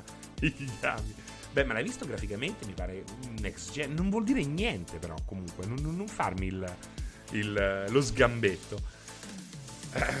Credi che Horizon sarà più lineare o è un open world a tutti gli effetti? È un open world a tutti gli effetti, ma senza dubbio. Pensa che bello un nuovo Operation Flashpoint o Arma con le tecnologie moderne, machine learning e proceduralità. Ma, ma Frattonen, non facciamo che poi io passo sempre quello, per quello che vuole i giochi indipendenti a tutti i costi. Io vorrei questa roba qui con il budget di Horizon 2. Io vorrei queste invenzioni qui con eh, la grafica di, del prossimo gioco Naughty Dog, capito? Cioè, eh, non voglio per forza la roba povera, comunista da centro sociale, il videogioco da centro sociale, eh? Sembra che veramente so, chi so, agnoletto. Ah. Stava per cascare nel trappolozzo. L'inganno della cadrega. Ma io ho, ho, mai chiesto, io mi aspettavo solo che Sony mantenesse la parola data, proprio non ci arrivi. Ma perché deve mantenere la parola data? Cioè, che cosa ti cambia, Stefan? Dai, per piacere, ma che cosa ti cambia la parola data? Ma a parte la parola, non è che ha fatto giurin giurella, parola di Boy Scout, ma te ha fatto par- parola di Boy Scout. Cioè, parliamo di un'azienda che fattura stramiliardi e che comunque può sbagliare. Questo è un concetto a me caro e che ho già ripetuto tantissime volte. Le aziende possono sbagliare e soprattutto possono cambiare idea. A te non cambia al massimo, la parola al massimo la dà agli azionisti, giustamente Flip Masters. A te non cambia nulla. T'appartengo, ma non ci tengo. Se prometto e poi mantengo. Prometto, prometto. Ti giuro amore, un amore eterno. Se non è amore, me ne andrò all'inferno. cioè, ragazzi, eh, dovete cominciare a pensarla in maniera diversa. A parte che non viviamo in un mondo normale, sono due anni di pandemia che ha comportato tutta una serie di problemi, che ha comportato tutta una serie di problemi anche nello sviluppo, non, sa, non soltanto nel, nell'assemblaggio. Abbiamo parlato all'inizio con eh, tutta la questione chip, semiconductor, eccetera, eccetera, eccetera. Quindi, cioè, qual è il problema, Stefano? Ma poi, tra l'altro, ripeto, a te che cosa cambia? Se uno che non c'ha i soldi per comprarsi PS5 non la trova, se gioca Horizon 2 tutto zoppato o se gioca eh, Gran Turismo 7 a 30 frame al secondo, che magari scatta pure o magari eh, ha un terzo delle eh, vetture su schermo. Cioè non cambia veramente nulla, non cambia veramente nulla. Ma infatti basta incazzarsi, pot- semplicemente sono dei potenziali cazzari e d'ora in poi ogni cosa che annunciano si piglia con le pinze. Ma questo Mirko avrebbe fatto sempre e comunque su qualsiasi cosa, su qualsiasi cosa, su qualsiasi cosa. Bisogna fidarsi di nostra madre, di nostro padre, a volte manco di loro. Ma perché dicono tutti i due anni di pandemia? La pandemia non è iniziata a febbraio-marzo 2021, un anno e mezzo, hai ragione Red Phoenix, è che quest'anno Sembra, quest'anno e mezzo sembrano tre anni, guarda, tre anni. Hai ragione. Um, non posso più dire che Serie S è una Zavora. Non possono più dire che Serie S è una Zavora. Però vedi, Luca Zimba, no, cerchiamo di non rispondere ai coglioni perché c'è quello che ti dice Serie S è una Zavorra e non capisce che fra due anni Serie S la vendi a 129 euro, ma fra tre anni la vendi a 99 euro. Cioè una fascia di prezzo che Serie X e PlayStation 5 non potranno mai toccare se non fra 7-8 anni. Cioè, ha un suo scopo. Tu mi dici, eh, ma io mi compro Serie X. Compra di Serie X. C'è gente che non c'ha i soldi di comprarsi Serie X. Soprattutto dopo questi due anni di pandemia. Semplicemente. Oh, ma se o te compri usata. C'è gente che oggi, ed è io, io posso darti, posso dare, io lo sai che consiglio do? Non posso? Il meme di Salvini. Sapete che consiglio do spesso e volentieri? Compratevi Xbox One. Fa schifo Xbox One, eh? Meglio eh, One X. Però dico, com- se la trovi a 50 euro, ma comprate un Xbox One. Ma che te frega? Non c'hai mai avuto un Xbox? C'è il Game Pass, proprio il Game Pass. Comprare oggi un Xbox One c'ha schifosamente senso. Poi dici, eh, ma non puoi giocare a quel gioco a quell'altro. Ma la gente se ne fotte, se ne fotte e fa pure bene. Resident Evil 7, The Village, come cazzo si chiama? Resident Evil 8, Village, lo giocheranno fra due anni, tre anni, quando lo trovano nel cestone digitale. Ma che ti aspettavi? Ma che dice, sta regà, non comprate la nuova console che lanciamo, mi raccomando. Ma poi sembra che l'esistenza di PS5 sia stata... Eh, ne- sia negata se questi giochi escono anche su PS4. Quando non è vero, l'abbiamo appena detto, lo vedete che Vedi Stefan, cioè io lo senti che sto perdendo la voce, non è facile parlare per un'ora e 22 a, uh, senza mai fermarsi, è una roba che per esempio molti presentatori si devono operare ai polipi, uh, alle corde vocali, perché è uno sforzo. Io a volte mi arrabbio pure troppo, a volte esagero, posso essere d'accordo con chi lo dice, uh, però state ancora discutendo su cose che abbiamo già discusso e su cui abbiamo trovato già una soluzione logica, logica. Cioè, non ti cambia nulla. Se una persona vuole giocare a quei giochi a 15 frame al secondo, metti che vadano a 15 frame al secondo, tu avrai comunque tutti i benefici della next gen. Perché comunque in questi anni non avrai giochi concettualmente pensati alla next gen C'è Ratchet che utilizza questi portali, ma come anche questo l'abbiamo già detto, devo ripetere le cose due volte come i Teletubbies. Non so se avete mai visto i Teletubbies, ti facevano lo spiegone e poi arrivava l'ala, maledetta li portacci sua, che faceva rivediamolo e, rima- e ripartiva perché il bambino piccolo ha bisogno di vedere le cose due volte. Vorrei evitarlo, ragazzi.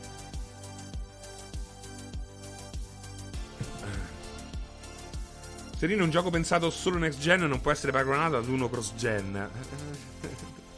Però vedi Stefan, scusa, basta, io non ti rispondo più Stefan perché eh, ti stai avvitando in un loop. Se lo fai apposta sei stronzo. Spero che tu non lo faccia apposta, però io ho già detto quello che ti potevo dire e ho spiegato veramente il massimo, nel dettaglio massimo a cui posso arrivare durante un 16 bit. Personalmente crearti, fare una tesina eh, per, soltanto per te, eh, no mi dispiace, scusami, ma non, non, non vedo perché. Cioè, pagami, pagami se poi ti faccio un documento di tot caratteri, decidi te, io ti dico il prezzo e poi a quel punto te lo leggi e decidi se sto dicendo, dicendo cose giuste o sbagliate. Però, vedi, ti stai riavvitando, eh, continu- hai ripetuto quello che hai detto all'inizio. E come te ce ne sono altri e io non posso con tutta la buona volontà stare appresso a gente che non capisce, non capisce. Con il mio primo anno di programmazione, lo vedi? Ma vaffanculo, va, te, il mio diploma di programmazione, guarda. Ma vattene a fanculo, te il mio diploma di programmazione, ti è rompe il cazzo. Eh, eccolo il mio vaffanculo, il mio diploma di programmazione. Lo vedete? Allora, allora andare a dire che so cattivo. Andare a dire che so cattivo. Andate in giro a dire che so cattivo. Gruciani, vaffanculo. Eh, eh? Ma allora, cioè, scusate, eh, eh, che cazzo. Ma io mica sto qua a pettinare bambole. Oh, eh, ma c'è, ma c'è limite a tutto, eh. Ma ditelo, venite, mi fa, non mi fate perdere tempo. Oh. No, il Kempa, perché voglio dimostrare di essere buono. Voglio dimostrare di essere buono. Ah. E sono buono, penso di essere buono. Sen- penso di essere buono perché ho speso del tempo, una fatica e le corde vocali per spiegargli le cose. Mi fa e battute del cazzo, te ne vai a fare in culo da dove sei venuto.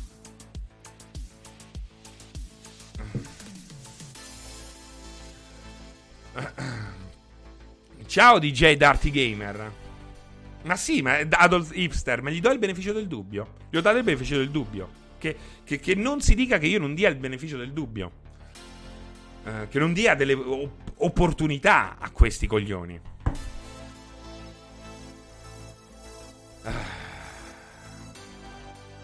Il momento migliore è quando si fa vedere la sua natura. Io ho un diploma in liceo artistico, vale? Sì quel contesto, sì. Eh, sì, ma, ma, li possiamo mandare a Evriana, poi li bannano pure là, eh. Ma sono dei raminghi, dei Ronin, dei troll che girano e che non sono. Queste sono persone talmente eh, dissociate che faticano a stare anche con loro stesse. Cioè, si, sono, si stanno da soli sui coglioni, se no non faresti questa, questa vita. Ma per giocare ad Horizon 3 si dovrà aspettare la prossima generazione. Andazzo sembra essere quello. Un gioco. Beh, io Red Phoenix spero sempre che una software house di qualità eh, non si fossilizzi su, su un'unica proprietà intellettuale. Questo un po' è stato l'andazzo. Per fare questi giochi ci vuole sempre più tempo, ma io spero sempre che un'altra. Eh, magari ecco, una roba che ti fa incassare può essere eh, il passaporto per avere la libertà necessaria per sperimentare. Ecco, su questo sono comunista proprio, comunista, proprio Lenin. Ha incassato 100, ok, 20 Fa, con 20 mi ci fai obbligatoriamente un titolo innovativo. Dici, ma io non so niente, non, non, non, pretendo di essere innovativo. Non me ne frega niente, lo fai fare a qualcun altro. Magari senza novità potrebbero spornare al ritmo più veloce. Sono andato a fare pipì e mi sono perso il messaggio a causa del ban. Ma che cazzo chi riassume, please? Ehm... Più stanno a casa, peggio diventano. Si insultano allo specchio con il diploma in mano. Eh, dei Ronin, dei troll. Quando uno è stronzo e stronzo, mica gli possiamo dire stupidino. Questa è una citazione di. Uh, oddio, come si chiamava? Uh, oh mio dio, Funari. Ma trollare su sto canale è un crimine, dai, dissociato, anaffettivo. No, no, assolutamente, hai spiegato fin dall'inizio tutta la maniera giusta. Adolf Hipster, e non pretendo di avere ragione, eh. Non pretendo di avere ragione. Io non voglio un pubblico acritico. Come ho detto questa mattina, siete liberissimi di mettere in dubbio tutto quello che dico, di dirmi cretino, deficiente, potete dirmi qualsiasi cosa. L'importante è che non mi fate questi trick mentali da Jedi di quarta categoria. Questa è una cosa che odio. Ehm ma anche nella vita reale, eh, professionale. Manuel! Serino una personcina tranquilla, trolloni e cagassi nei gulag. Eh, che cretino che sei. Eh, andare direttamente su una prossima generazione semplicemente comporta che venderai solo su quella. Quella sia, que- penso sia una questione di solo rischio commerciale. Non so quanto convenga. Eh, certo che dire ad, ad, ad, Adolf Hipster che sei comunista rischi grosso. Prima di postare sarebbe meglio scrivere due righe di curriculum. Parliamo della tua bronzatura. Sembra quasi tu sia stato. Sono stato, mi sono fatto tre giorni nel Cilento ad Acciaroli. Ragazzi, tre giorni in estasi, in estasi. Uh, meraviglioso, meraviglioso. In spiaggia, senza mascherina. Bello pochissima gente, eh, cuopperia, una frittura, lì c'è una cuopperia là. Dice, oh, che ne conosce cuopperie? Le conosco ragazzi, le conosco, non so di Napoli, non so, della Camp- non so Campano, le conosco, ma lì ce n'è una. Mamma mia, mamma mia, guarda, è bello, è stato bellissimo.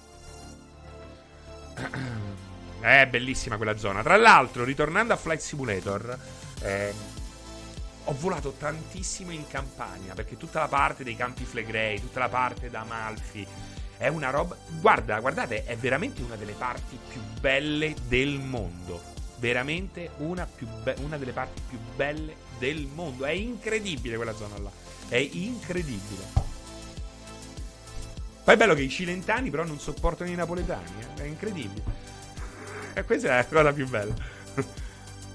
Be- eh, bello sì, ci passai un bel mese con amici dieci anni fa circa. Serino, ma su Persona 6 si hanno notizie? No, Alexis.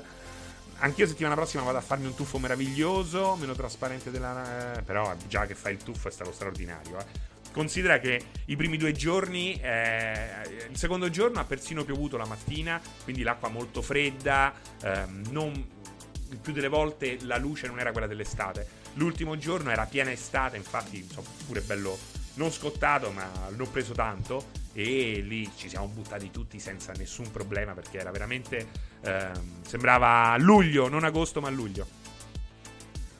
Persona 5 ha possibilità di uscire su PC? Sì, Adolf Hipster. Sì, sì, perché Sega ha già annunciato di volere rendere tutti i prodotti Atlus laddove possibile multiformato perché vede, ma guardiamo, guardiamo quello che sta facendo anche con Yakuza, no? Ormai eh, è come il mirto di Sardegna non ha più confini.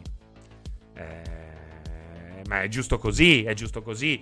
Più gente gioca a questi giochi e meglio è. Grazie anche a Mundane Evans for Rats. Eh, speriamo in un buon E3. Speriamo, incrociamo le dita. Um, comunque, grazie per lo spiegato di prima. Cercherò anche l'articolo del sole. Eh, Serino segnalo Frostpunk gratis su Epic Game Store. Lo giriamo da parella a tutti quanti. Veramente un gioco bellissimo, Frostpunk. Uh, Fabio Franci, non ti arrabbiare, mo arriva la fiera che c'è da spingere, ti serve la voce. Sì, ma non so perché la voce non è tanto per uh, la diretta, eh. Ho avuto un calo di forse, stati, forse sono stati i bagni nell'acqua gelida. Uh, però ormai ho vari sistemi. Sinceramente ci spero anche per fare più incassi per il futuro della serie, assolutamente, ma ormai ragazzi, se volete quel tipo di eccellenza, ma guardate Sony con PC, ma perché Sony improvvisamente ha scoperto il mondo PC, che è un'altra grande eh, novità della Sony moderna e un altro boccone amaro per chi ancora è legato ostinatamente al passato. Perché servono soldi. Come giustifichi 500 milioni di dollari di investimento a 5 anni dall'inizio dello sviluppo? con degli investitori che oramai hanno paura di investire nel cinema dove il risultato è molto più tangibile e a breve termine, figuriamoci nel mondo dei videogiochi. È un casino, tant'è che le robe più innovative spesso e volentieri oggi sono eh, pagate da, dagli appassionati, dal sogno degli appassionati. Franci c'era la Faggiana in vacanza? No, non tanto, non tanto. Ma sono portata da casa. Fra comunque avevi ragione te, Biomutant alla fine è un giochino trascurabile, non l'ha più. Uh, che poi è l'esatto esempio, ripeto, di ciò che sta andando male ehm, in un certo tipo di pubblico che oramai, oggi lo, lo, ne ho parlato con Gualone di questa cosa qua, oramai eh, ha trovato questo capro espiatorio, è tutta colpa nostra, è tutta colpa dei giornalisti, di chi scrive per i portali, degli youtuber, degli influencer. Loro possono preordinare libertà, possono credere che un gioco sia meraviglioso, poi comunque nel caso rimangano delusi, la colpa è sempre mia, è colpa di Manuel, è colpa di Walone, è colpa di Power, è colpa di, eh, del gatto sul tubo, è colpa di chiunque eh, porti quel gioco. Loro hanno una coscienza pulita, no? Biomutant è l'esempio perfetto di come eh, la... La follia attorno a Cyberpunk in fondo è una follia che nasce prevalentemente, non del tutto, abbiamo anche noi le nostre colpe, prevalentemente da questo continuo sognare a occhi aperti di un pubblico che crede che Sony, Microsoft, CD Projekt e Rockstar Games siano eh, credibili e eh, come una nonna, ecco, e non è così. Uh, sì, ma è fatto da due stronzi Biomutant. Ma infatti, sì, sono d'accordo. Anche eh, Obradin è fatto da quattro stronzi. Anche Valheim è fatto da sei stronzi. Diciamo che abbiamo ottimi stronzi in circolazione. Con Biomutant hanno veramente voluto fare troppo. Da questo punto di vista li apprezzo anche, eh, li apprezzo anche.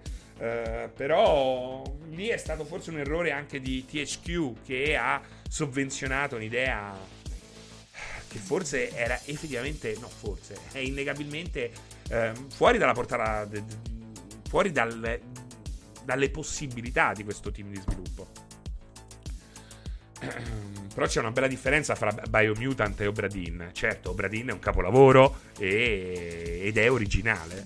Biomutant ha delle, eh, delle, idee originali che però avevamo visto già in passato, ma che non ha saputo eh, quagliare. Ecco.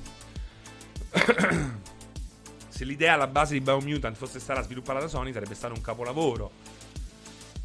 Con i volpi da, 200 volpi da accarezzare 500 eh, testicoli da raccogliere. Eh, sì, vogliamo ca- chiamare capolavoro. Vogliamo ancora chiamare capolavoro questo tipo di gameplay? Possiamo farlo, però permettetemi di, eh, di accettarlo, ma con riserva, ok? C'era, esatto, Flimmaster, c'era un fottuto bisogno di animaletti pelosi. Francesca, a proposito, ma Lucas Pope che fine ha fatto? Nessuna notizia, al momento nessuna notizia, almeno non per quel che, quel, per quel che so io, e nemmeno soprattutto nessuna notizia per uh, quel che riguarda Jonathan Blow, che ha fatto quel capolavoro assoluto di The Witness dopo Braid. Um, Freddy Krueger, ma Fra No Man's Sky che è diventato, ed è fantastico, grazie, scusate il ruttino, um, perché ho messo Prism? Perché Prism è un aggiornamento studiato prevalentemente per PC in primis e per next gen. Uh, allora, ricaricate Non Me Sky su PS4. Secondo voi è lo stesso gioco? Allora, guardate dove può arrivare Non Me Sky con le DLSS e il ray tracing o con la potenza hardware semplicemente di PS5, Xbox Series X e in parte Series S. Series S. E poi ditemi che problema c'è nel continuarlo a, gioca- a farlo giocare a chi ha ancora una PS4 o un Xbox One. Prism è l'esempio perfetto di quello che abbiamo detto fino ad oggi. Un gioco può continuare a migliorare ben oltre i circuiti della piattaforma che gli ha dato i natali. PlayStation 4 in questo caso. Insomma, oggi No Man's Sky nella sua forma next gen o PC è un No Man's Sky eh, concettualmente in fondo è sempre lo stesso, ma più avanti potrà crescere anche da questo punto di vista. Ma anche solo tecnicamente è qualcosa di irriproducibile su eh, PlayStation 4 e Xbox One, sulle vecchie console, sulle console di vecchia gener- generazione, le legacy console. Quindi, come vedete, ci può essere innovazione tecnica, in futuro anche innovazione di gameplay, senza per questo togliere Non Me Sky da sotto i piedi del suo pubblico iniziale che ancora non ha potuto fare il salto nella next gen o non si è com- potuto comprare una scheda della serie 2000 o 3000 addirittura di Nvidia. È perfetto come esempio, è perfetto. Alexis, quello è il nome Sky doveva essere dal trailer. Questa, questa, questa, cosa qua dicono da due anni. Sono passati tre anni. Ci ha, messo, ci ha messo sei mesi per diventare per buona parte quello che era stato mostrato. Eh, come al, come al solito, capisco qual è il problema, capisco perché succede questo, però è innegabile che il pubblico abbia un concetto del tempo molto strano. Eh, molti pensano che il la- cioè molti sono indotti a pensare che il debutto di un, di un gioco sia quel, il momento in cui loro iniziano a giocarci. Probabilmente questo avviene eh, dopo un anno o addirittura due anni, per in certe eh, situazioni accade anche questo. E loro pensano che l'inizio del gioco sia quello, quando in realtà poi c'è un pregresso enorme. Eh, il nuovo film su Monster Hunter, come lo vedi? Malissimo. Detto proprio sinceramente, solo un gonzo poteva pensare che Sony sviluppasse blockbuster per venderli su una base installata ridotta di un decimo rispetto alla console precedente. Mirko aggiungendo che oggi le diverse generazioni hanno comunque un'architettura hardware identica, cosa che prima non accadeva. Questo, scusate se mi ripeto, ma vedo che il concetto fa fatica ad entrare eh, un tempo avevi il cell, un tempo avevi l'architettura legata all'emotion engine, oggi c'hai AMD che ti fa la stessa scheda che trovi su PC, ma con quel fine tuning solo per te. Ma in fondo la scheda è una, è una AMD. Switch c'ha dentro una GeForce fatta, pensata per Switch, ma in fondo è una GeForce dannazione. Quindi come vedete è cambiato proprio tutto.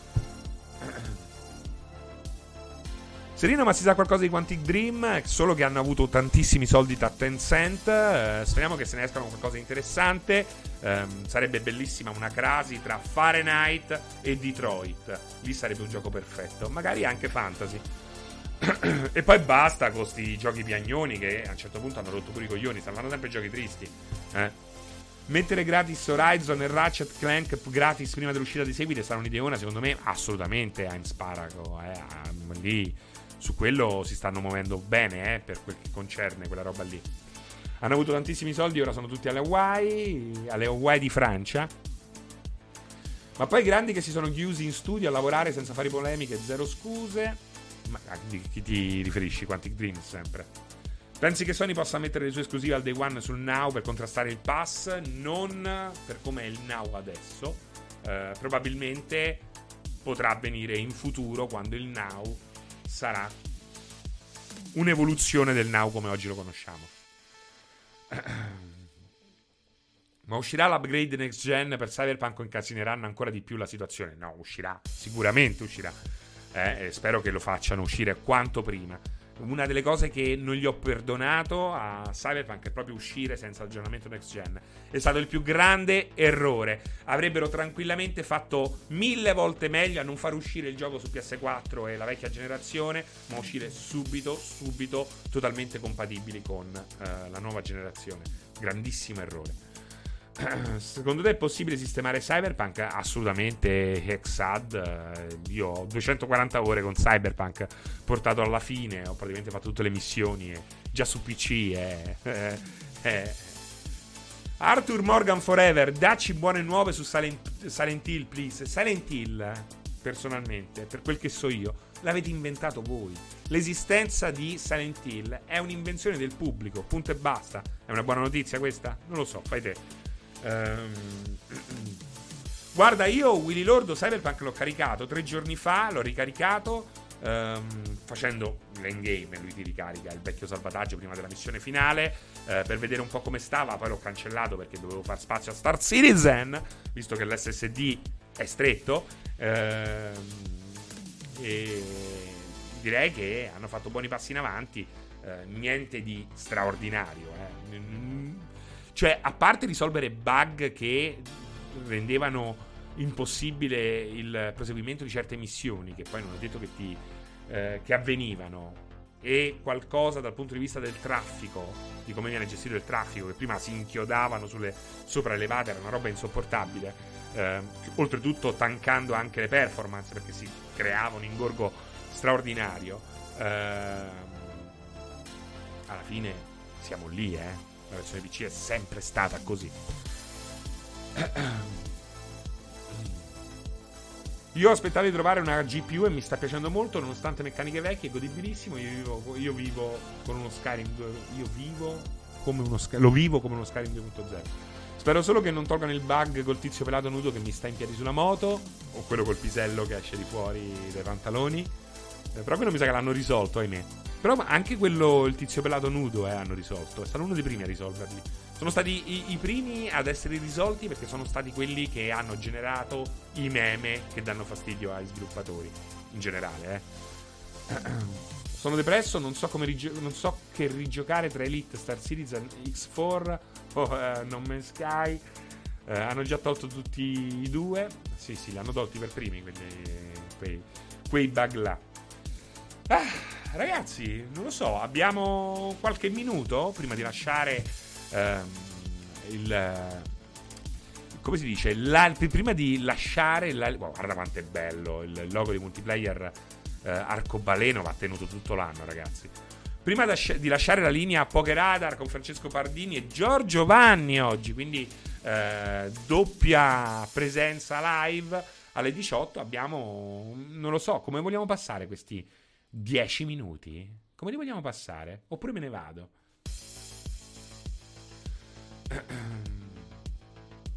Manita, che ne pensi della saga di Gears? Penso che i primi due Gears siano stati molto belli, che poi il gioco abbia vissuto una fase di stanca, che la proprietà intellettuale oggi non abbia più lo stesso appeal. Nonostante questo, penso che Gears 5 sia un gioco fighissimo, fighissimo, fighissimo. Molto vecchio, non il gameplay, è, un, è il classico Gears, proprio a livello di trama, questo ehm, questi personaggi super eh, stereoidali. Come si può dire? Ho inventato un neologismo.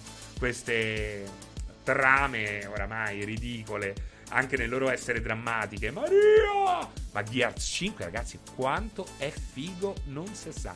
Non si sa. A parte che l'ho giocato tutto a palla su PC, una roba bellissima. Quando ti vedo online che giochi gli stessi titoli che piacciono a me, mi prende bene, Bagarozzo. Uh, fra, fai ammun- ammunizioni random. Drea, 80. Negli anni 80 solo io posso essere nato negli anni 80. quando ci porti Days Gone sul canale, quando ce lo porti te, prima lo porti te. Eh, hanno risolto tantissimi bug. Io, sinceramente, sto aspettando l'upgrade next gen per iniziarlo. Mi spieghi perché c'è Ambra Angiolini nella schermata.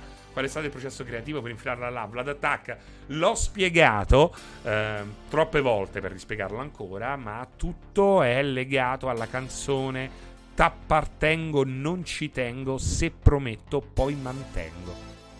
Legata poi alle lamentele, le polemiche su Sony che ha tradito la mia fiducia steroidale, la doppia elica del DNA è steroidale. Francesco è un genio, un genio per caso, un coglione che casualmente diventa genio. Uh, le tecnologie di Asobo Studios usate per gestire i dati in modo più efficiente, dimezzando di fatto lo spazio occupato da Flight Simulator, secondo te possono trovare applicazioni anche in altri eh, titoli esistenti. Ma guarda che Junkel non è proprio così quella roba là, eh. Non è proprio così perché scarichi di meno ma lo spazio occupato sull'hard disk è lo stesso. Quindi c'è stata una grande, grande, c'è stato un grande errore generalizzato nel riportare quella notizia. Fretta. Fortuna che eh, c'è qualcuno a mettere i puntini sulle i.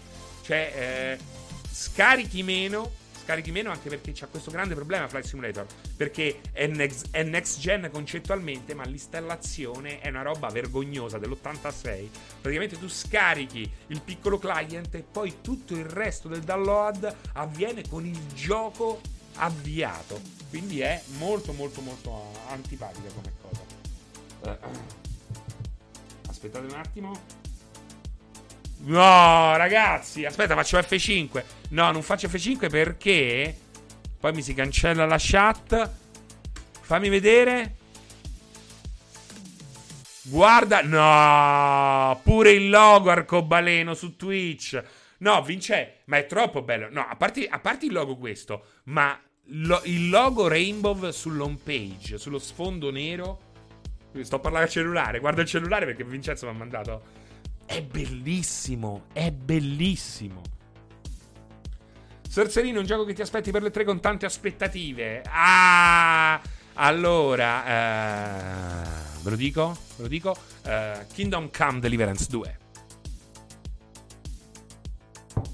Che schifo il politically correct mi fa venire a vomitare. Eh, questo non è politically correct, eh. Non è che possiamo dare i calci alle foche tutti i giorni. Eh, il logo Rainbow, poi a me politically correct con me in diretta non lo dici, ok? eh, Fra, me lo consigli Jedi Fallen Order oppure un gioco a tua scelta? Eh, no, carino Fallen Order, eh? è carino. È un, un Souls più pop con qualche sbavatura di troppo. Ho detto troppo per fare rima con pop. Però, ah, e c'è un personaggio secondario che ha la tiroide ingrossata e secondo me più vai avanti nel gioco più gli si ingrandiscono gli occhi. Nonostante questo è un bel gioco che consiglio alla grande. Sì, sì, sì, sì. Se riesci ad accettare questi difetti è un buon gioco. Nuovo gioco di Kojima alle 3, ci crediamo oppure no? Uh, molto, è difficile, molto difficile, speriamo bene. Speriamo bene. Però è difficile secondo me. Fallen Order è il miglior gioco di Star Wars da tanti, da tanti anni a questa parte. Darsit dice, un sit eh, di, solitamente dice il giusto. Uh, mamma mia che schifo il sistema di scassinamento su console di Kingdom Come. Uh, è stato ritoccato, quindi non fa più schifo. Però all'inizio semplicemente non sai scassinare. Bisogna partire dall'ordine di idee che tu sei un coglione. Non tu nella vita reale, eh. Su tu, Red Phoenix, parti, il, il, il personaggio è un coglione. E personalmente impara molto più velocemente di quanto potrei fare io a uh, fare lockpicking. La soluzione là, sai qual è? È uh, guadagnare qualche soldo comprare una trentina di uh, forcine e eh, mettersi lì di buona lena a, a, cercando di imparare nella serratura che ti dà il mugnaio bastardo. Uh, è tutto là. Però all'inizio era ingiocabile perché non era proprio tarato per gli analogici. Oggi però sì. TNT Vex 86 che chiede altri streamer suggeriti da vedere, grazie. Eh, beh, naturalmente Kafkania. TNT Vex, Kafkania. Eh, e poi, naturalmente, scusami, eh, eh, c'è il nostro Poke, Poke Radar. Quindi non è che eh, ci abbandoni alle 18. Eh, c'è un nuovo, un nuovo programma ad arricchire il palinsesto di multiplayer. Fammi vedere un attimo una cosa che non l'ho vista perché dopo Poker Radar con Francesco Pardini e Giorgio Vanni alle 20 ci sarà il torneo Valorant dove parteciperà anche Multiplayer Hit. Non, non so esattamente chi partecipa, forse ehm, Tommaso Valentini e Luca Porro, la butto là. Però ecco, questo sarà l'appuntamento alle 20 che chiuderà questa lunga giornata di giovedì. Ehm, poi naturalmente venerdì, come tutti i venerdì, ci sarà il cortocircuito, il let's play con Aligi, Aligione Comandini, la pausa caffè che eh, mi vedrà protagonista con Vincenzone e poi l'ESL GT Sport Group Stage Day One. E, e così diciamo, a parte qualche appuntamento special eh, durante il weekend, l'evento Guerriglia Collective con Luca Alessandra. Eh, chiudiamo questa settimana che poi è la settimana che anticipa quella calda che darà il via a questo, um, a questo lungo inizio anticipo d'estate tutto dedicato ai videogiochi, alle presentazioni uh, di nuovi titoli, si spera interessanti. Grazie a Gabri Tallica ancora per l'abbonamento. Ciao Serino, volevo prendere di brutto Biomutant, ma a sentire tutti mi sa che quantomeno aspetto. Sì, aspetta, aspetta il calo di prezzo. Aspetta il calo di prezzo, ventino, un ventino, eh. E, e è il prezzo suo, dai, ci può stare. Qualche patch pure. Aspetta, aspetta. Prorro è proprio una brutta persona. Eccolo Luca, ci sei te, no? Ho detto giusto? Valentini no, io no, solo Tommaso. Vabbè, perché eh, Luca... Eh, parte che era un liberale, eh, Porro prima. Ah, Porro Enrico, bella Francese, vediamo domani al cortocircuito. Per la settimana è tre, per il lavoro è meglio fare il primo o il secondo turno. Eh, lavora la mattina, lavora la mattina. Appena arrivata la notifica, sono disponibili nuovi driver Nvidia per le nuove serie 3000 Ti. Eh, chi ce l'ha?